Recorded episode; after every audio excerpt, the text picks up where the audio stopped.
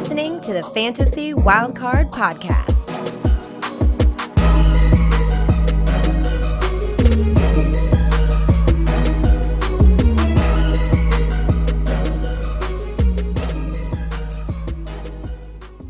Absolutely, and we'll now move over to, to the other side of the N- NFC North and talking about two amazing teams, but we've got two amazing guests coming on to, to help us get through these teams as well. Um, so I'm going to bring on Mike and, and Chev, who you might know from the, the Dynasty Rewind crew. Um, two guys that we always love having you on. We had you on last year, guys, so we, we had to have you back on. It was a, a lot of fun having you on. And, and yeah, how are you both doing? I'm doing great. I'm coming off a vacation. So, Mike, nice to see you from like 15 days ago, it seems like. But I'm feeling really great. So, mental health is on fire right now. It's been incredible to just get away and take those vacations. Those days are used for a mm-hmm. reason. You get those days to get that break. So, if I can't say anything, use your days. Don't be that guy that says, I'm gonna I'm gonna be the best for my company. I'm never gonna take a day off. Don't be that guy do not be that guy because I was that guy at one point in my young life. So don't do that. Your young life, you're still in your young life, man. Dude, I am old. I am getting way old. Chev, how old are you now? I, I always forget how old you actually are. 28 right 29 this year. I got a decade on you, bud. I got a decade on you. I'm going great. I do agree with Chev. Take your days because you know what? At the end of the day, the fact of the matter is this if you died tomorrow, your company is finding a replacement. The people that can't mm-hmm. find a replacement for you is your family. So take care of yourself first, and then everything else falls into place. I used to be the same way as Chev. I was a workaholic because I wanted money. And now um, all I want is to spend time with my wife and little girl. So Chev's right. Take your days, take care of yourself like Jerry Springer would say, take care of yourself and each other. I should have ended with that instead of starting it off. Good morning, everybody. How are we today? I mean, don't worry, Matt. We've got a full hour, so I mean, people might have forgot that you said that. They might not have caught it at the beginning, so you can throw that in at the end, and that'll be a, a great way to sign off. But yeah, great words to, to start the show. And and as I mentioned at the top, we've got two teams we're going to talk about: the Lions and the Packers. So we'll get straight to, to the dynasty talk. This is this is the part that people are looking forward to hearing your opinions on. So, Ali, we're going to go to you and kick things off at the quarterback position. Yeah, so we'll we'll talk about Jared Goff. Obviously, had a really decent season in 2022. Um, so what what get your guys' thoughts on what, what your confidence level is in Jared Goff in terms of dynasty? Um, do you think he is the Lions' long term starter? Um, and then with that, with his value, is he is he a buy or is he a sell for you? Chev, can I start because I'm like the biggest Jared Goff fan that's not a Detroit Lions. yeah, go for it.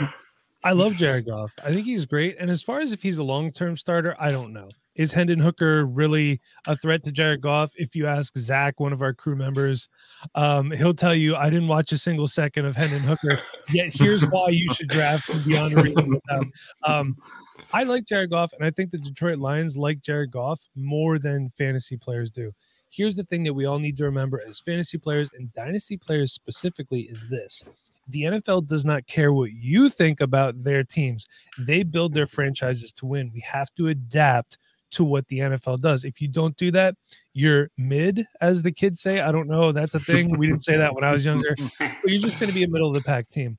Jared Goff puts up good fantasy points. He was able to support Amon-Ra St. Brown, TJ Hockenson when he was there, a bunch of other wide receivers. He was able to support those guys. He was able to check the ball down to D'Andre Swift. I have no problem with Jared Goff as a long term start. As a matter of fact, I won a league last year with Jared Goff and Geno Smith as my two starting quarterbacks. I obviously went heavy at other skill positions. So to me, Jared Goff is a good punt the quarterback type guy, as you can call it.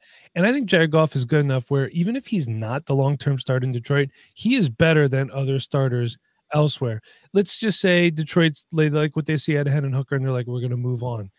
I could tell you right now, he could go to Tampa Bay and be an upgrade. If Aaron Rodgers decides to pack it in, he's a upgrade over Zach Wilson. And there's going to be other places too. There's uncertainty about uh, Mac Jones in New England. So there's there's places he could go. Somebody gets hurt, he goes in and fills in. I like Jared Goff. I'm all aboard. And if you follow him on Instagram, follow his fiance too. So you know that Jared Goff is winning on and off the field. He's doing all right. Jared Goff's doing fine. I'm, I'm all in. And I'm holding. I'm holding or buying if I can.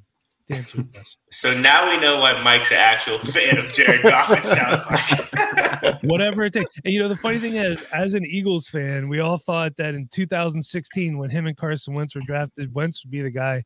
Now he's unemployed. We did get a Super Bowl out of it, so I'm I'm happy. But Jared Goff, fire him up. Yeah, I'm, I'm on the same boat. I think for the next two years, I feel pretty safe with him being in Detroit. I mean, last year 29 touchdowns, seven interceptions, 4,438 yards, like 65% completion. Like, did a heck of a job. We just have to know, like, his ceiling is not up with these other guys. It's just never going to be because that rushing upside is not there. It's just never going to happen with him. So you have to just realize, like, you know, I'm hoping to get like a top 10 or a 10 spot. Like, I'm not going to be top five. There's probably no chance it's probably going to happen. So just have to be realistic. But like last year, this team sucked defensively. Like Jared Goff mm-hmm. went kind of off. I'm going to read you guys the scores of last season. And I he put his team in good positions. So Jared Goff's team scored 35, the other team 38, 36 to 27, 24 to 28, 45 to 48. This was a bad one. 0 to 29, 6 to 24, 27 to 31, 31 to 30. I mean, teams were putting up massive points on these guys, and they were somewhat sticking around. So I think he's pretty safe. He played well last season. It's not like he just kept turning the ball over, throwing interceptions. He 29 touchdowns, seven interceptions. The run game was great, which helped him. But I honestly think he's a buy. Like Mike said, he won with Geno Smith and Jared Goff. Like Mike probably didn't see that happening in the beginning of like right before the season started. Did not probably see that, but they both played well. I think Jared Goff is a good piece to go get for like maybe like a QB two, QB three, probably at best. And I, I really like what he has in that offense. I mean, they're they're giving him some pieces as well to work with. Only uh, 11 turnovers last year as well, seven interceptions and yeah. four fumbles lost. So he's not a guy that really puts the ball in bad positions a lot. Mm-hmm. And just look, he I'm looking at his game logs from last year. He had one clunker, and it was against the the Packers he only threw for 137 yards, but he still did have two touchdowns at least. So aside from that, there was one other one against the Giants. Uh, looks like they ran the ball a lot, 165 yards. But everything else was pretty good. I mean, you could pencil him in. Like Chev said, your floor is really safe with Jared Goff. And sometimes that's okay to build your rosters around guys like that. I have no problem with that at all. Yeah, no, you both made some some great points. Clearly, Mike as well. I've got to add the the wife hotness into into the data point as well when I'm when I'm going through my quarterback evaluations because that it clearly matters, plays a big part. It matters. Exactly. If, you, if you're happy like, off the field, it shows on the field. Sure. If you evaluate me and you add wife hotness into the equation, I all of a sudden go up a couple ADPs. Love it. Yeah, and Ali, have you got any final thoughts on, on Jared Goff? I think we're all in a, similar boat here in saying that, that Goff took a, a big step forward last year, and maybe we're not giving him the, the props that he deserves, and maybe the future outlook's better than we we think, even if it's not with Detroit. Then I think maybe he's got more opportunity than maybe we're giving him credit for. So, are you in a, a similar boat mm-hmm. with, with Jared Goff? He's just a, a good guy to root for. He's just a nice guy off on the field, off the field, and what he produced, as you mentioned, with that that trash defense last year in Detroit I think a lot of people, even if they're not Detroit fans or Jared Goff owners, they root for the Lions. They root for Goff to do well. And personally, he won me a bit of money in DFS last year with that stack with Amon-Ra St. Brown because nice. he was always underpriced and them games were, were popping off. So, yeah, I think the the ceiling is still there for Jared Goff to have a really good 2023. Um, and then they're talking about an extension for Goff. So if they get that done, securing for another couple of years, um, yeah, why not? He's, he's certainly a great quarterback too to have. Yeah, no, absolutely. And obviously, we spoke about this offense and, and Jared Goff and how he carried it last year, but the, there's not just Jared Goff involved in this offense. There's a load of weapons. Obviously, they added some some new younger weapons this year, but the, the offense as a whole is quite young. But the, the big addition this offseason was Jahmyr Gibbs. Um, the, the, fact that they took him so early in the NFL draft, I think that shocked a, lot of people, but clearly they, they think very highly of, of Jahmyr Gibbs. And, and you look at him in terms of fantasy and where he's currently ranked, he's gone right up there as the RB5 on, on Keep Trade Cut. So I just want to know what you guys think about this landing spot. How do you think his role plays out in 2023? Obviously, D'Andre Swift moving on, does he just fit into a, a like for light role of, of what D'Andre Swift has? And and do you think that's that's what we're looking at a, a pass catching running back, or do you think maybe there's there's even more to him than, than what we're, we're expecting at this moment in time um, in this offense? Yeah, and I think I think he's gonna be great. When we first scouted him, I was saying like the passing, that's the main thing I'm looking at.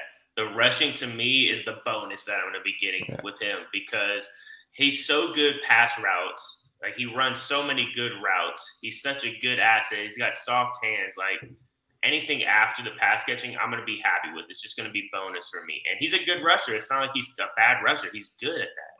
So I, I think he's going to be a really solid back for the Lions. I don't know if he'll get to top five this season with uh, uh, Montgomery there. I think it's going to be a little tougher because I think they like using two running backs to keep them a little more fresh, which makes total sense because that's what the whole mm-hmm. NFL is doing now at this point. But he has a lot of upside in Dynasty. I mean, the guy is just incredible. PPR magnet, man. Like, he's a guy you want on your roster and just be very happy with what you get because he's going to catch probably six to seven passes each game, possibly. Like, that is an actual possibility for the dump downs from Jared Goff. So, I'm super excited about Jahmyr Gibbs. He has so much talent. He's a fast guy too, so I think it's going to be great. I just think it's going to be a little tough for him in the beginning, just because you have a guy like Montgomery who he's not no he's not no slouch. Like he's a good running back that can pound on first and second down. I don't love or hate RB five. I, I, get it, but so I brought up DLF's um, Superflex ADP, and they have him at running back 11, which to me feels a little bit more right. I mean, obviously, mm-hmm. a lot of people like keep trade cut. I just can't get the the layout of the website. I don't know. I'm old. Um, so just looking at it, like ahead of him on DLF, you got Bijan Robinson, Jonathan Taylor, Breece Hall, Christian McCaffrey, Kenneth Walker, Saquon Barkley, Travis Etienne, Najee Harris, Josh Jacobs, and Austin Ekeler. Honestly, the only people I would probably take out of that is Austin Ekeler because there's a lot of uncertainty. If, is he going to play this year? He's taking a lot of hits. Um, I would probably take Kenneth Walker out of there with Zach Charbonnet coming to town. Maybe. Saquon Barkley still hasn't signed that franchise tag. And Christian McCaffrey scares the crap out of me because he's taken so much abuse. So I would say I'd put him in like the top eight.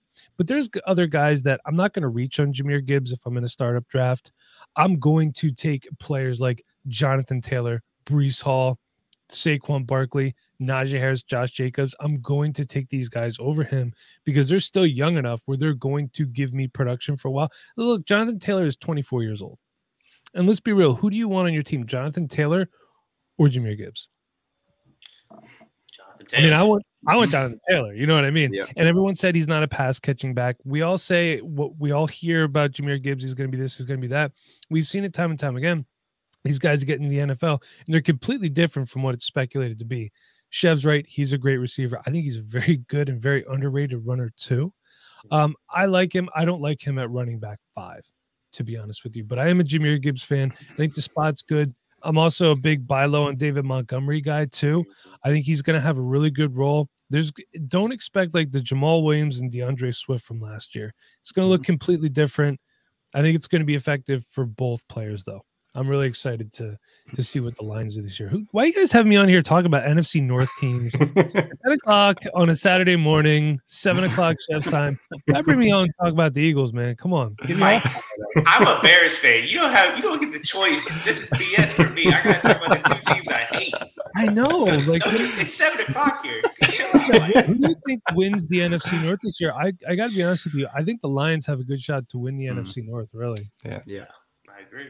Lions yeah. and uh, it's gonna be a showdown between Lions and Vikings, really. Yeah, absolutely. Well, it's good to know that, that, that his guests aren't happy with the slot that we, we've given him here. They're, they're giving us they're giving us the pellet.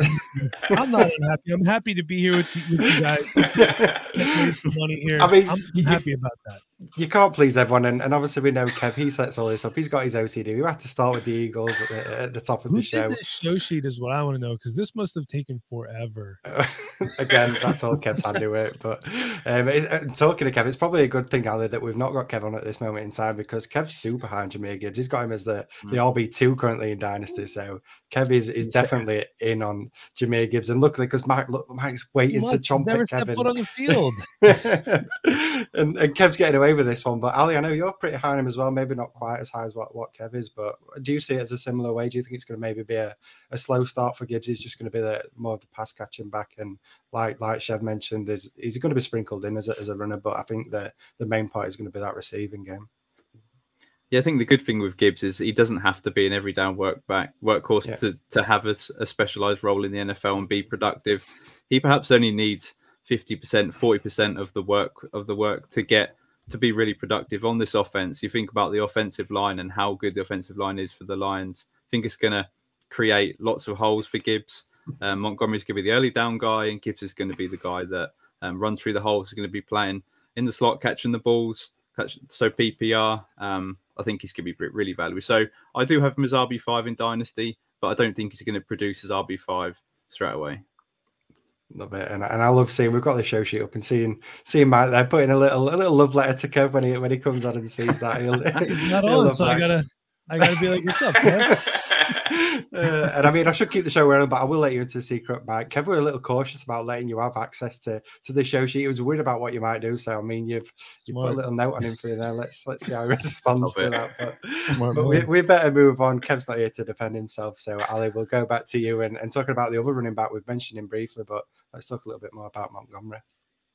Yeah, so Montgomery moved moved across to the Lions. So he's gone from sharing the backfield um, with D'Andre Swift um, 12, to 12th pick in the draft, Jahmyr Gibbs. So obviously, who we've just talked about. So what sort of role do you think Montgomery will have on the Lions? And at running back 33 on keep trade cut, is he uh, is he sneaky buy for you too?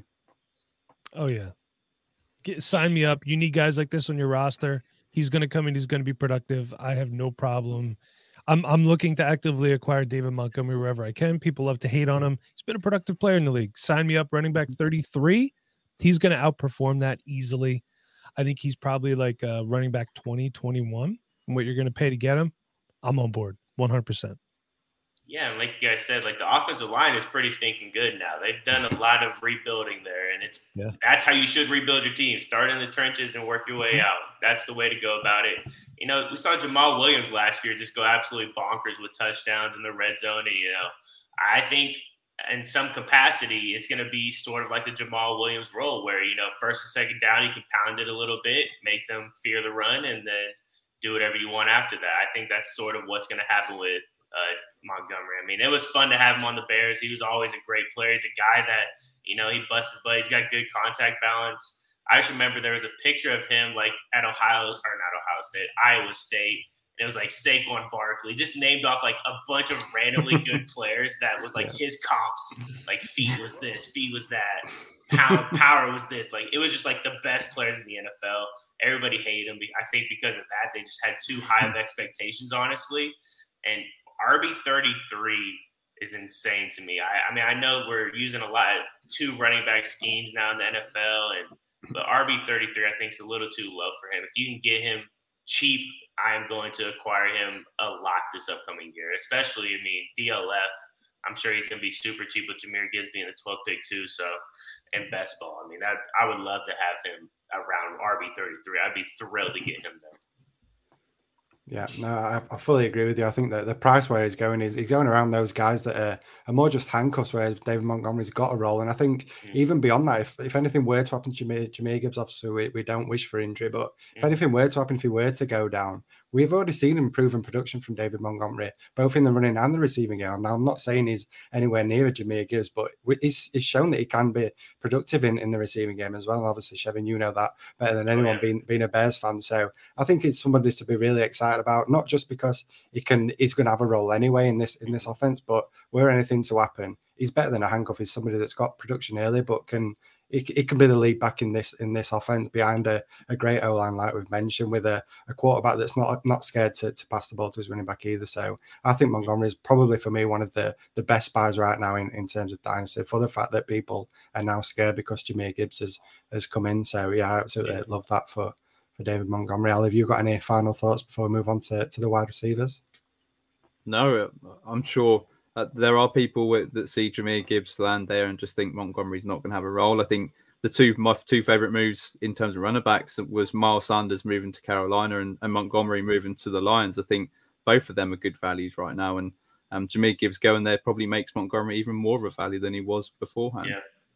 Yeah, absolutely. And, and, one final thing before we do move on, Mike, I've got to give you a bit of praise here as well because when we had you on our show, we actually briefly spoke about Montgomery when Kev was talking about rookie picks, and you was asking, would you throw a, a mid second to, to get a David Montgomery? And at the time, obviously, it was before the NFL draft, and Kev was, and, and, and I think myself as well, we're excited by this upcoming class. But you mentioned about going after a guy like that, like a Miles Sanders, and obviously now at this point in time, it probably looks like great value with the, yeah. the this the, the bit of a it's been a bit of an upset in terms of this class. I think overall, I think the hype was was massive back then, and now it's kind of died out a little bit. So yeah, I'll just give you a little bit of a little bit of props there. Kev wouldn't have done that after you put that, that love letter onto him, but, but I'll, I'll give you your flowers, Matt. That was that Kev's was gonna have to get over it, man. Absolutely, but that that was a great shout back when we when we had you on Thank recently. You. But but with that, we'll we'll move on to to the wide receivers, and I think we've got to start with Amon-Ra St. Brown when he when he came into the NFL. I think some people liked him as a, a sleeper, but I don't think anyone was truly truly a, a die-hard fan of his. I think he was a guy that was slipping in rookie draft, seeing him go late second in, in quite a lot, even later than that in, in some, but really showed some flashes in his rookie season. And then last year really built upon that. I was somebody that was quite quite skeptical on him, didn't think I thought it was all down to the opportunity that he had as a as a rookie, but it proved me completely wrong this past season, backing up, finished as the the wide receiver seven. Um, but we do know that, that the, the, the Lions continue to, to add weapons to, to this offense. We've obviously mentioned Jahmyr Gibbs. We've got last year's first round wide receiver, Jameson Williams, returning after the suspension that he's obviously going to serve to, to start the year. So I just want to know with Amon-Ra St. Brown, have you got any pause for thought with that added competition that's that's now coming in? Looking at his ADPs going around the, the wide receiver seven, are you still happy to, to pay that kind of price for Amon-Ra St. Brown, or do you think now is probably the time to to maybe jump off and go to somebody that's maybe a little bit more established in, in the NFL? Why stop doing what's working, Chev, right? Yeah. Go ahead. You go first. I, I love this. Uh, I want to bring up some more stats, but big stat guy here, and he's gonna follow your Twitter wives apparently. But yeah, I love Amon-Ra St. Brown. I was in the same boat last year. I'm like, you know, I think I'm gonna trade him for a first. People are giving that up for him, so I'm gonna get that. And now I regret that completely because he's such a good value. He's such a good wide receiver. He bets on himself. I mean, a lot of the wide receivers in Detroit apparently bet on themselves. It sounds like, but I love that. but uh, yeah, I mean, I could see him still being a top twelve wide receiver, even with all these pieces that are coming in. We might see a little regression, especially with Jahmyr Gibbs coming in. He's going to be doing a lot of pass catching work. It sounds like even out of like the wide receiver slots and the slots and whatnot. But I, I, still think he's a top 12 guy. I mean, the amount of targets that he gets and the productive targets, like he's a guy that you can count on every single week. You throw him in your wide, wide receiver position and you're happy. You look back at the end of the week, you're like, yep, Amon-Ra St. Brown did it again. And, you know, I was not expecting that. I was thinking, you know, a little regression, but he did it. I mean, he's made he's he's made everybody look a little bit wrong in the NFL and in fantasy. So, and that's a that's a guy I want. I want a guy that has a little edge to him too, that like wants to be the best. And you can see that he's he's a he's a fiery guy and he's proven that, yeah, hey, I'm, I'm a dude. I'm to be here for a while. And 146 targets last season, that's something to get excited about. They didn't really bring in a lot of competition if you think about it. D'Andre Swift is gone and replaced with Jahmyr Gibbs. So that's even look at who I mean, we know Jameson Williams is going to be back, and having another good wide receiver across from you just pulls coverage off you and gives you more opportunities. And they brought in Sam LaPorta. It's going to open things up too. Let's look at the rest of the Lions wide receiving depth chart, shall we? Strap for this. We got my man Josh Reynolds hanging out, Marvin Jones, Antoine Green, Trinity Benson, Kalif Raymond, Keytaon Thompson, Maurice Alexander, Tom Kennedy, Dylan Drummond, and Chase Cota. So we got a lot of guys who are going to be in the USFL or XFL in a couple years. And then we have Josh Reynolds, Marvin Jones, and Jameson Williams. I'm not worried about it. Mm-hmm. Good players elevate themselves, they elevate their games. Amon-Ra St. Brown has done nothing but get better better in his two years in the NFL. I mean, look at last year 1,161 yards and six touchdowns. You want that on your roster. I'm fine with paying that realistically, these new guys come in, you could probably get them for a little bit cheaper than wide, wide receivers seven price, I would imagine. But sign me up. I'm on board with Amon Saber. Who knew at this point? We've been football fans a long time. We're like, I want all these Lions players. Like that doesn't seem. Here we are. They were the top five offense last year, man, in yards yeah. and points. I'm pretty sure. So yeah, that, I mean, if the defense figured it out, they would have definitely been a playoff team. I mean, you have to score 50 points a game in the first six weeks, it looks like, but they tried. They were there. They had a lot of games where they just lost by a field goal, it seemed like. Mm-hmm. Every single week, I was yeah. looking at the red zone and, up oh, here goes the Lions, about to lose on a field goal, and they made it. He made a 75 yard field goal. I mean, it was like insane last year what was happening to them. Kicking in a dome, that's what it'll do for you, man. Yeah, you guys switch it up. Yeah, absolutely. And Matt, yeah, you made some some great points with the additions. Gibbs is kind of like a like for like swap of of um, D'Andre Swift and then uh, Jameson Williams when he comes in. I wouldn't say he's going to be a volume guy. He's probably more of the the deep threat. That's it, probably going to be even better for Amon-Ra St. Brown in opening up that, that, that the opposing defenses, making it a little softer for him as well. So you could argue that maybe his situation could actually be even better when when Jameson Williams is back. So. Um, yeah, Ali, should, should we move on to, to the next wide receiver? Obviously, we just touched on on Jameson Williams. Yeah, just because with Amon-Ra St. Brown, I ended up on that fantasy receipts page because I said that Amon-Ra St. Brown was the biggest selling dynasty last off season. So that obviously didn't go very well. So we'll talk about talk about the other wide receiver and tight end. So there's a couple of questions, starting with Jameson Williams. So you've been the hyped up man who's really barely seen any targets in the NFL and won't hit the field now until what week 7 mm-hmm. So are you two still believers in Jameson Williams, or would you rather still would you rather cash in on him while his his value still relatively high? Um, and then going with Sam LaPorta, uh, actually, let's just go with Williams, Williams to start off with. Um, are you two believers in Williams still? I have absolutely hated how his season is or his seasons have started, man. You get caught mm. gambling or doing something stupid, something so stupid, you lose six games of your season you already didn't have a good rookie year because you were injured and you were a gunner on punter for whatever reason. They spent all that draft capital on him to go be a gunner. I, I hate it so far. I'm absolutely destroyed. I love Jameson Williams when he was coming out. I thought he had so much potential on the deep threat and inside. Like I thought that was going to be so great for Jared Goff as well. I mean, that's another piece for Jared Goff that hasn't even been tapped into yet. But I've absolutely hated it. I think you can sell him if you're not super thrilled with what's going on so far. You have nothing to really believe in at this point, but uh, if you watch the tape, you know how incredible of a player he is. He's a guy that can make plays. He's a guy that is just absolutely incredible. I can see it going either way. I can see owners just absolutely tired of it, but also I I see the upside. So I'm kind of trying to still hang on and wait it out because I think there is a good chance him and Amon Ra are going to feed off each other. And I mean, they can't guard everybody in that offense. So it's, I think it's still a good piece, but I can see where people are like, yeah, get me out of this situation. You can still sell pretty high. I, I, I still think that window is mm-hmm. still there to do so. Yeah. Sell, sell, sell. Wide receiver 26 on DLF. We'll call him the Drake London of the Detroit Lions because he's overhyped and he's done nothing. Drake London, yeah. your wide receiver 31 for last year, everybody.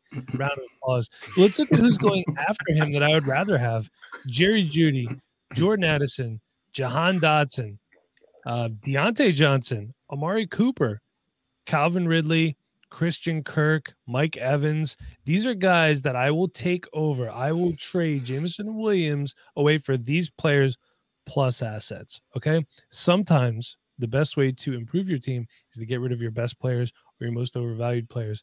Chev's right. If you're if you're playing special teams, unless it's a, a league that you get yardage for being a gunner or kick return yards, he had one catch last year for 41 yards, suspended the first six games of this year. What are you doing for me? I want him off my roster. I want certainty. I want safety.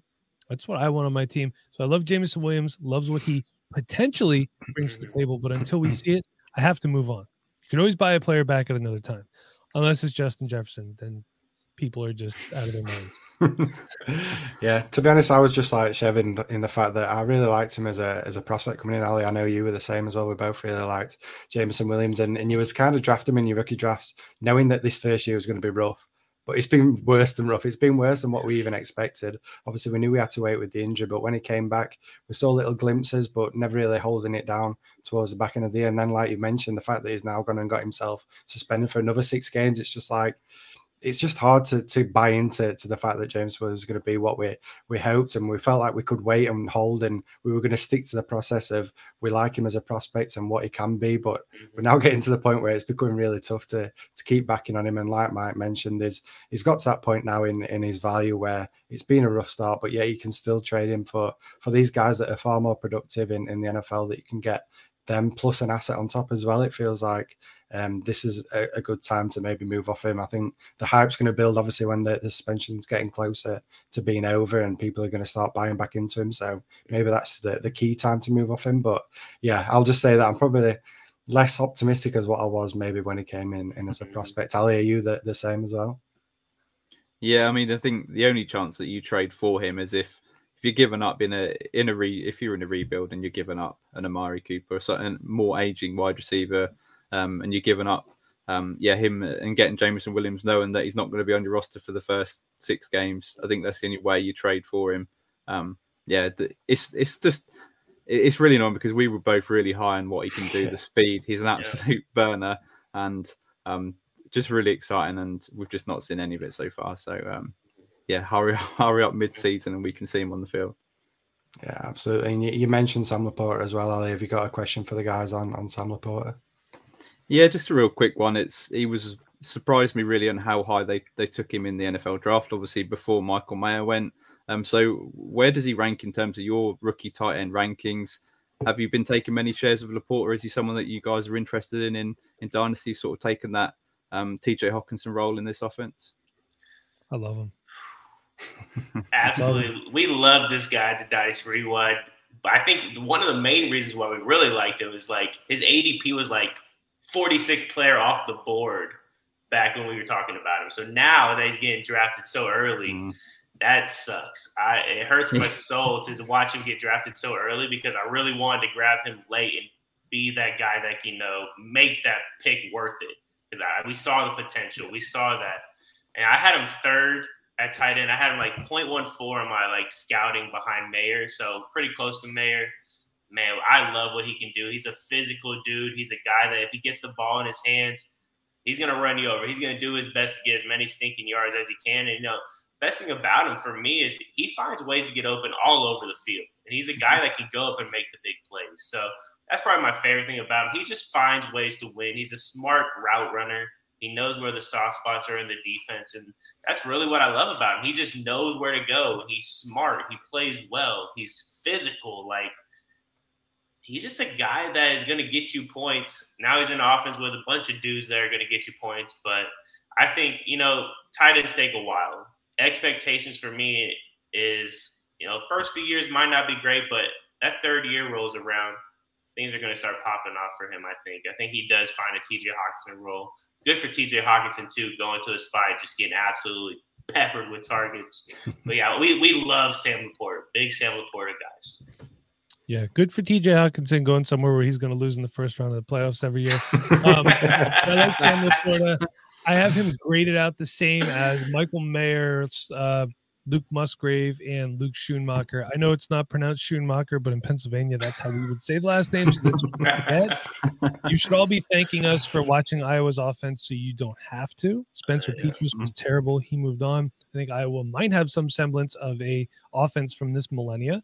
But uh, Sam LaPorta, fantastic guy. Chev, I actually disagree with you with one fact. I think he oh, could be more relevant sooner than three years. Sure. They have a need there. Sure. And again, going back to their depth chart, just looking at it, after LaPorta, it's Brock Wright, James Mitchell, who Nate and I were a fan of, and mm-hmm. then three other guys that I'd never heard of. So I do think that there's there's potential that year one, he's maybe like a low to mid tight end two, and then it's just going on from there. They thought very highly of him. You know, he was a second round draft pick. That means something. Draft capital matters. So does landing spot. So I'm all aboard the Sam LaPorta train. Um, I don't have any. I've only done two rookie drafts so far. I don't have any shares yet. This hasn't happened for me, but I'm going to keep trying for sure. Yeah, no, and I'm sure you'll succeed because, yeah, like you said, I think we're all quite high on LaPorta. So um, it's going to be great to see what he can do. And, and like you mentioned, Mike, I think it can be sooner than what maybe some people are, mm-hmm. are expecting with that that depth chart, especially at, at tight end. So with that, we, we better move on now to, to the Packers. Um, obviously, we, have got to kick things off at the quarterback position. And for every every year beyond this, we, we spoke about Aaron Rodgers, but finally we get to talk about a different quarterback.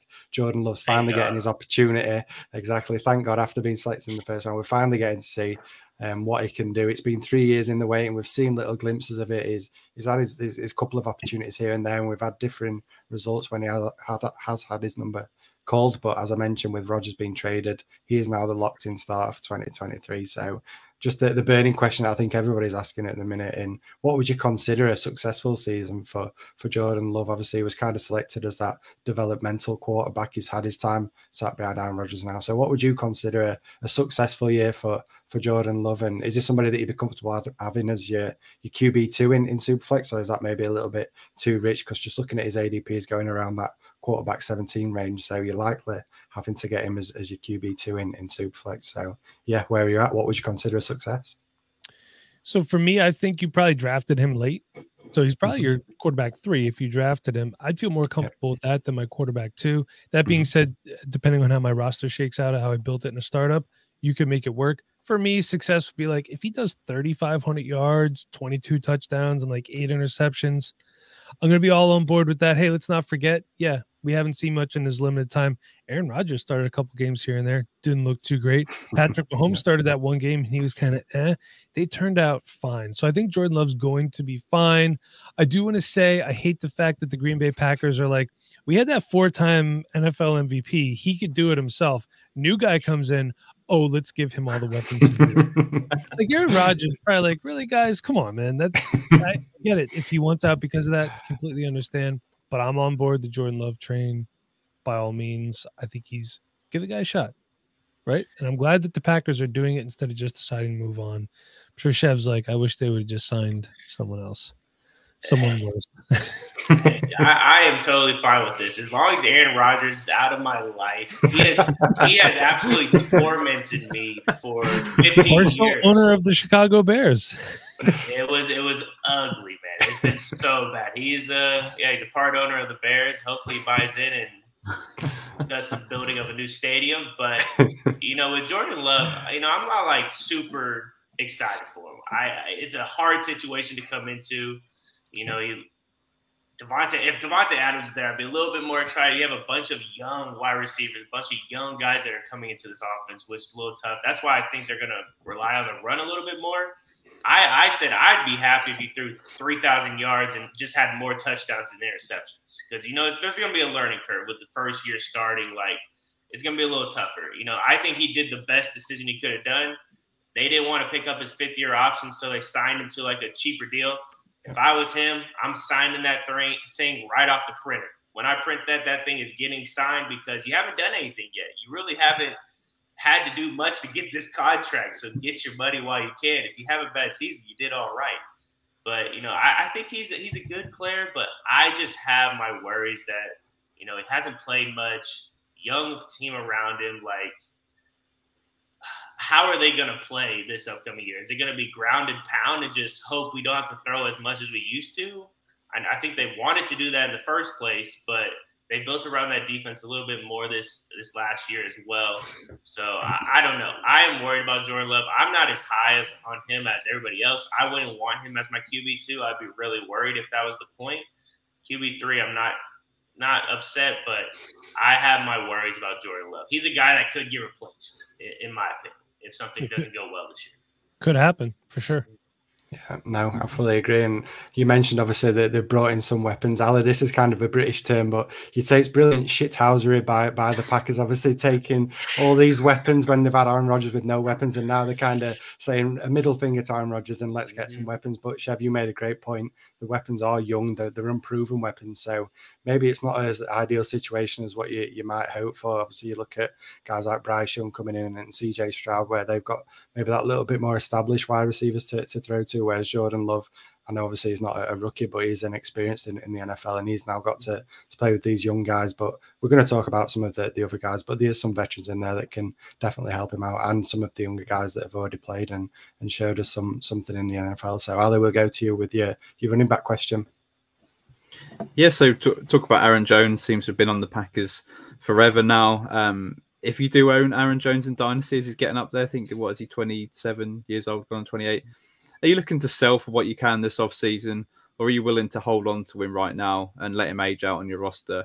Um, looking at the contract, there's plenty of money still owed to him over the next two years. So, is he still a good option in Dynasty, or does it does it depend on where you are in Dynasty? Are you a contender? Are you, are you wanting Aaron Jones? Is he a buy candidate for because he's cheap? Um, yeah. So, whereabouts are you with, with Aaron Jones? Chev, what are you doing with Aaron Jones? Buying, selling, holding? Hey, you know, I like Aaron Jones. Aaron Jones is a guy that's actually dominated me in fantasy football championships. It seems like every time I play him in the championship, he drops like 40. And it, it's incredible what he does. Uh, you know, he's a Packers. He's a Packers player too. That doesn't help. But you know, I, I like him to start the season. If I have him and I'm a competitor, I'm really excited. I think, like I said, I think they're going to run the ball a good amount. I mean, he's a good pass catching back as well. So it's a good drop down option for Jordan Love, something safe for him to get into. You know, if I have him and I'm, I'm holding him until the season starts, I'm I'm going to let that hype build for him in season where he has a few big games and then I might ship him off if I'm going to sell him. I don't think his value right now is like incredible. So once people see that, you know, hey, he's playing pretty well, they're going to go attack and try to get him and get him on his, uh, on their offense for fantasy. So that's probably what I would do. I wouldn't sell him now. I'd wait a little bit, but you know, I, I, I would be probably pretty fine letting him die on my roster if I'm a contender because I think he he is going to get a lot of touch. He's going to get some volume this year, and you know they're not slouches on the offensive line. They they can do some work there still. So I think he's still a good player. I would try to sell him honestly uh, after a few games and be done with him since he is 27, about to be 28. I would get rid of him, but you know, there's still some still some good years I think left in his in his contract for him to play well for fantasy football. Yeah, the, I think the question is, Chev's absolutely right. If you're selling him now, what are you going to get for him? He actually is 28 already, so even worse, 28.3 yeah. according to DLF. Mm. You have to hold until the season starts and then you try to get a younger running back like if if he has a couple good games right off the gate and you can get him for like Rachaad White plus I'd be comfortable with something like that um but you're not going to get much for him right now. You're just not. I mean because if you try to move him right now 28 year old running back in a timeshare with AJ Dillon with a first time starting quarterback huge question marks. People are going to be like I'll give you a third round pick for him and at that price you just put him in your starting lineup and you hope for the best so um, hold until you can sell for more is what I would say to do. But I do like the talent. Just got to see it uh, with Jordan Love. So yeah. Just a, a quick follow up. So which which of the two running backs do you prefer in, in Dynasty? Is it Aaron Jones or is it AJ Dillon, slightly slightly younger guy? I guess AJ Dillon long term, Aaron Jones. nah, I don't know. Sometimes the right answer is neither. To be honest with you, yeah. look elsewhere. Like when Zach Ertz was with the Eagles, you know, people be like Ertz or Goedert, and I'd be like, just go somewhere else. I don't know. Sometimes neither is the, the best answer. Um, but I think AJ Dillon for me right now uh, would be the answer long term overall.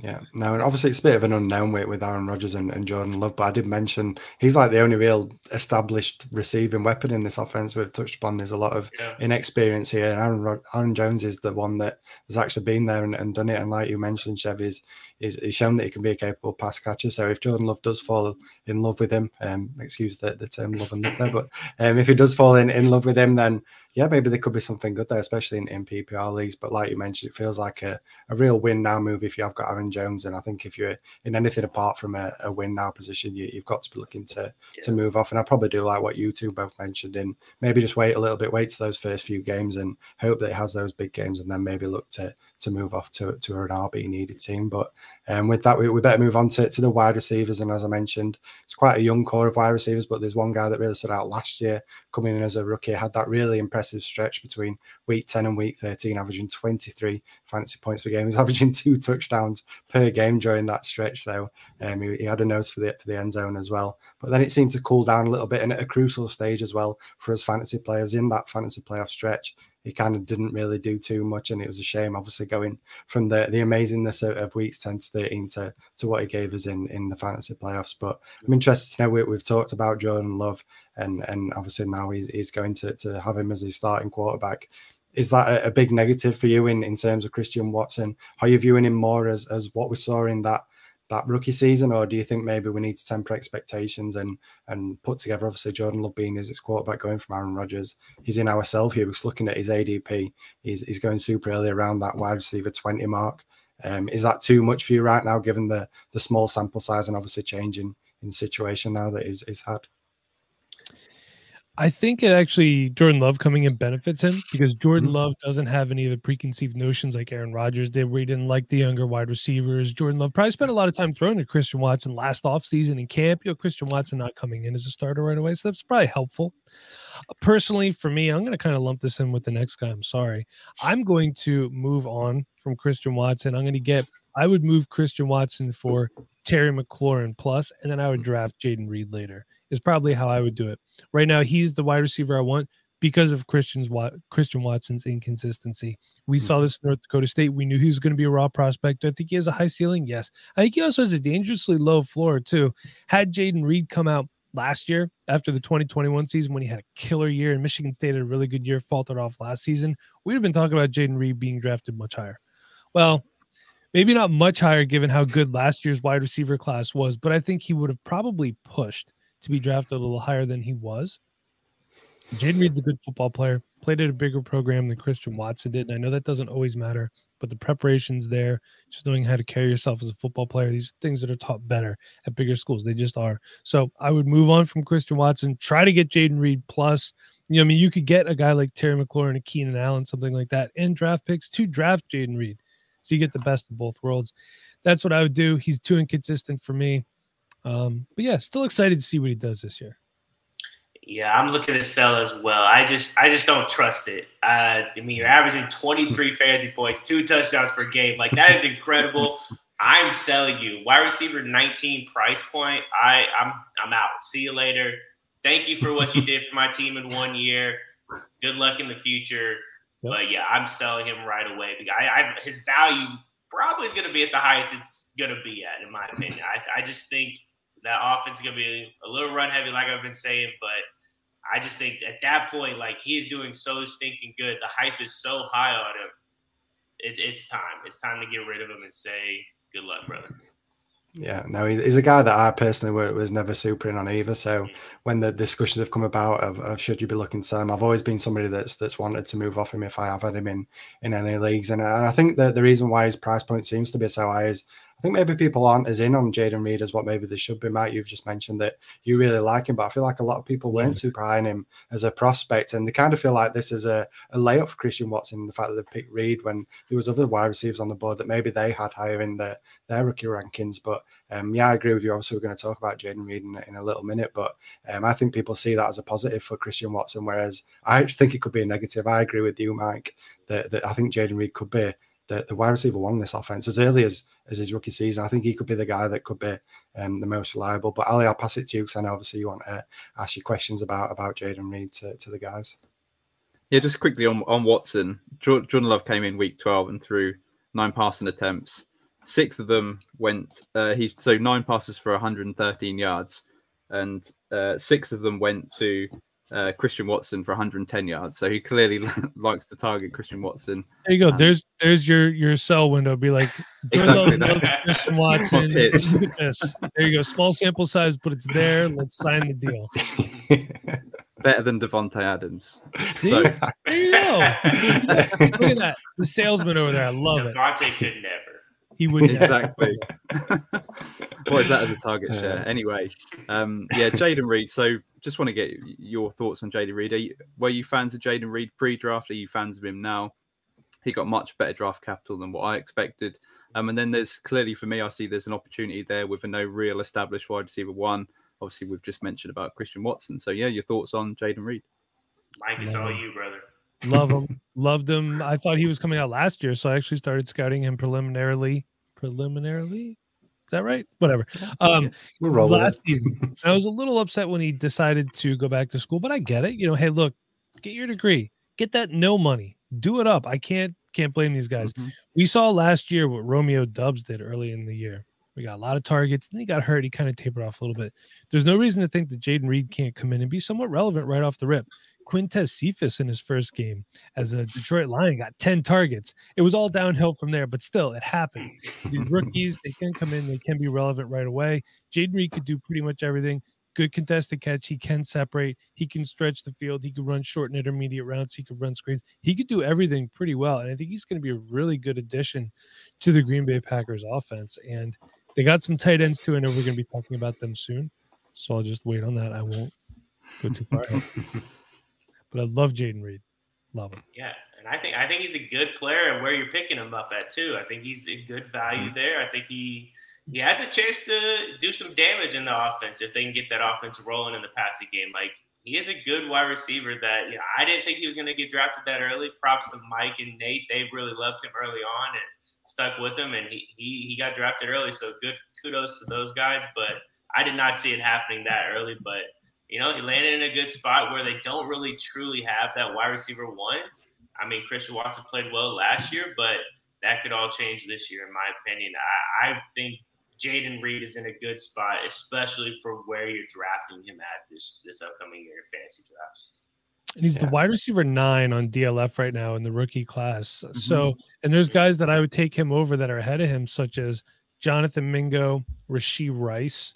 I would take him over those guys personally. I think Rashee Rice is gonna. I don't want to say a bust, but he gets that bump because he goes to Kansas City. I'll take Jayden Reed over him. I think he's more talented. Rashee Rice is physical. He doesn't separate great, and his hands aren't the best either. Kind of important when you're a wide receiver. Not sure if everyone knows that, but you got to be able to catch it. Like uh, they they also um the Packers drafted Dontayvion Wicks like the fifth round or something from Virginia. Guy could separate. He could track the ball well. He had no clue what to do when the ball got there. And it's like, why are you? You could have gotten him as a UDFA, but hey, they also drafted Sean Clifford. So, all right, Bob. well, that was a great time. That was a great time. Uh, yeah, I know a lot of people are high on Jayden Reed. His good friend Dynasty Island, he's he's really high on Jayden Reed. He's got him as his wide receiver five. Ali, when we did that rookie startup, he was happy to to pull the trigger at the back end of the first round. Obviously, he mm-hmm. knows he doesn't have to make that kind of move, but that's where he values him as a, as a rookie. So I feel like there's a lot of people in this space that, that are really in on Jayden Reed, and I, I can see why the the potential opportunity he could have in, in this offense looks to be great. And as I say, I think he could make a push to be the wide receiver one in his rookie season. So um, yeah, definitely excited by him. But we've we've mentioned briefly that they've added a couple more weapons in in the NFL draft, and they brought in two tight ends. Um, it, it was funny, obviously. Uh, Luke Musgrave was the first selected, and, and, I remember being really excited by that because he's a guy that I really liked. Maybe a lot of people weren't talking about him because he had that limited sample size in college, obviously dealing with the, the injuries. So he was like one of those sleeper tight ends, and as I say, I love the landing spot. But then the Packers went and drafted another another tight end not long after, and, and brought in a second one. So I'm just interested to know a simple question because I know some people are, are saying that Tucker Kraft might be the the tight end that you maybe want to target in fantasy. So where do you two sit on these tight ends, and which one would you would you prefer in, in Dynasty? I'm going to say this. The stupidest thing I ever heard in my life was when someone likened this to when the Baltimore Ravens drafted Hayden Hurst and Mark Andrews. Stop it. Stop it. Tucker Kraft is Drew Sample. He's a blocking tight end. Everyone's like, he's so athletic. They're helmet scouting because Dallas Goedert came from South Dakota State. Yeah. Stop. Hmm. Stop. He's clunky. He doesn't even turn his body well. He's not very athletic. I didn't see it. I mean, I'm not a professional scout, but I didn't see it. Luke Musgrave is the answer. He's the guy I want. Luke Musgrave is the guy that's going to get split out. He's going to get moved around in the, for, the formations. Tucker Kraft is going to be the inline guy. In my opinion, that's the way it should be. I don't know why they drafted Tucker Kraft. You could have gotten a Tucker Kraft clone as a UDFA. There was guys out there. You know what I mean? I would have I would prefer if they would have taken Zach Kunstlater who's a good buy low right now. He's going as a UDFA. The Jets really like him. There you go. Everyone, get Zach Kuntz on your roster, stash him. so your taxi squad with tight ends always. Um, but I'm going with Luke Musgrave, much more athletic. Um, I had him graded the same as Sam LaPorta. So there you go. Everyone likes Sam LaPorta. There's your knockoff Sam LaPorta, everybody. Draft Musgrave. Yeah, I, I like Musgrave too. But the thing with Kraft is you're literally getting him for free because he's not being drafted very high at all. Like you're getting him as a fifth round, maybe even undrafted player in your rookie draft because they did draft Musgrave. I mean, there's yeah, that's what I'm saying. Like you can literally get this guy for free and be just fine with him not playing on your roster ever because you didn't have to give up anything for him. So that's kind of where I'm at with Kraft. Like to me, I saw a little bit athleticism at him. I'm not as low on him as Mike is apparently, but you know, I, I I think there's something there. I think he could do something, but I, like I said, I'm getting him fifth round, fourth, late fourth round. Like I'm paying nothing for this guy. I'm not expecting him to light the world on fire. If you're paying for Musgrave, you're expecting him like to come in and go to work pretty quickly on your fantasy team because you're having to spend the draft capital. But I like Musgrave too. I wish he didn't get injured as much. That's that's my only real yeah. worry is the dude is never on the field. Like the film I found for him was like eight plays, and after that there was it was like a minute long. I was like, all right, was, uh, he looked pretty good. It was like a highlight. It was like a highlight. It's an easy scout, man. That's what I love. That stuff. Hey, look. Um, here's the thing. Tucker Kraft is currently the tight end seven on DLF. He's going ahead of Brenton Strange, who I'm not a huge fan of, even though I'm a Penn State fan. But he got second round draft capital. Will Mallory goes in the fifth round. He's tight end nine to the Colts. They have a need there. I think he's going to get more opportunity than Tucker Kraft and Zach Kuntz is the tight end 10 right now. These are all guys that I would rather take a chance on stashing because I think the opportunity is going to be there. And I understand that a lot of times dynasty evaluators say talent over opportunity. If you don't get the opportunity to showcase your talent, it doesn't matter. Also, Darnell Washington at tight end five is too high. I think he's going to be primarily a blocking tight end. If you look at the Steelers depth chart, he's like sixth in line to get targets. I just don't see it happening. So you know, you could definitely stash some guys later and let other people draft. Like Tucker Kraft is ADP. It's going in like the mid fourth round. other guys there, I'd rather take a chance on. He's one of those guys where if I'm wrong, I'm okay about that. But I highly doubt that I will be. I just don't think the opportunity is going to be there in the Green Bay Packers offense. Yeah, I just wonder if maybe they took Tucker Kraft as kind of that insurance policy on Luke Musgrave. Obviously, but we know that they mm. let the the tight ends that they had Robert Tonyan, they let him go. Marcedes Lewis, they didn't bring him back, so it kind of felt like maybe this is just a bit of an insurance policy. But I, I fully agree with you guys. I think putting health to one side, if he can stay healthy, Luke Musgrave, I think he's the, the time for me. I'd rather own. Obviously, you've got to pay out a little bit more premium in, in Dynasty, but um, yeah, I think he's he's an exciting guy for me in, in fantasy and, and moving forward. But with that, that brings us to the end, guys. Thank you so much for, for joining us. Obviously, it's a pleasure as always. As I said at the top of the show, we, we love having you guys on, and it's been it's, it's lived up to the expectation, and it's been a lot of fun. So before we let you get off, just let everyone know where they can find you. Anything you want to plug before you before you jump off, Chev. Yeah, I'll just say, you know, we complained about the teams we got. We were totally joking. we loved oh coming on this. we love coming on at 7 a.m. to talk about these teams because it is such a great cause. I mean, you know, mentally, you have to be there. You have to find a way to get yourself into a good spot, whether that's through counseling or just having more free time to yourself, finding those ways to where you can be mentally happy. And for me, I was mentally drained, mentally ill from working at a job that required me to work so many stinking hours and just no time to myself. You have to find time to where you can have fun, where you can just be away from everything and just relax because I wasn't doing that and I was in a, a bad place. And, you know, it, it affected me mentally, physically. So, talk to somebody, man. Don't be afraid. We're all going through stuff, especially with COVID. I know it seems so far away, but that stuff still haunts people these days. And you know, mm-hmm. talk to somebody. I know everybody at the rewind. Pork's a big guy on it. Where if you need somebody, talk to him. Send him a tweet. Send him a message, DM, whatever you need to do.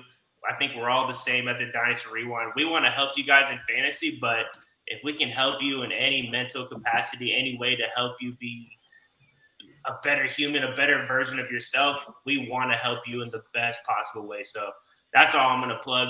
You know, everybody struggles. So don't feel like you're the only one. We all go through some things.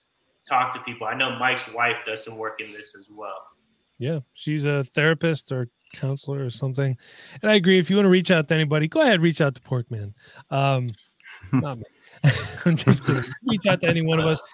Gentlemen, thank you for having us. If you want more of us, you can follow us on Twitter at Dynasty Rewind or subscribe to our YouTube page. We are also available anywhere that you hear podcasts. New podcasts drop Wednesday and Friday. So check us out. I think you'll like it. Thanks, guys. Yeah, absolutely. Cheers for coming on. Top guys. So thank you very much, and, and we'll see you again soon. See you guys next year. Yes. Take it easy, boys. Cheers, guys. Take care.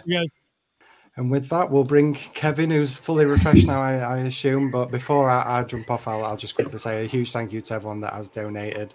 Um, I, I, had a look a quick look while we were talking then, and we're over 50 donations now. We're, we're pushing for that thousand thousand pound milestone. So um, a big thank you to everyone that has donated. Um, the, the, donation link will stay up until the end of June, so you can find that on our Twitter page at Fantasy Wildcard. Um, just search that on Twitter and, and look for the stream on there as well. So thank you for supporting Mind.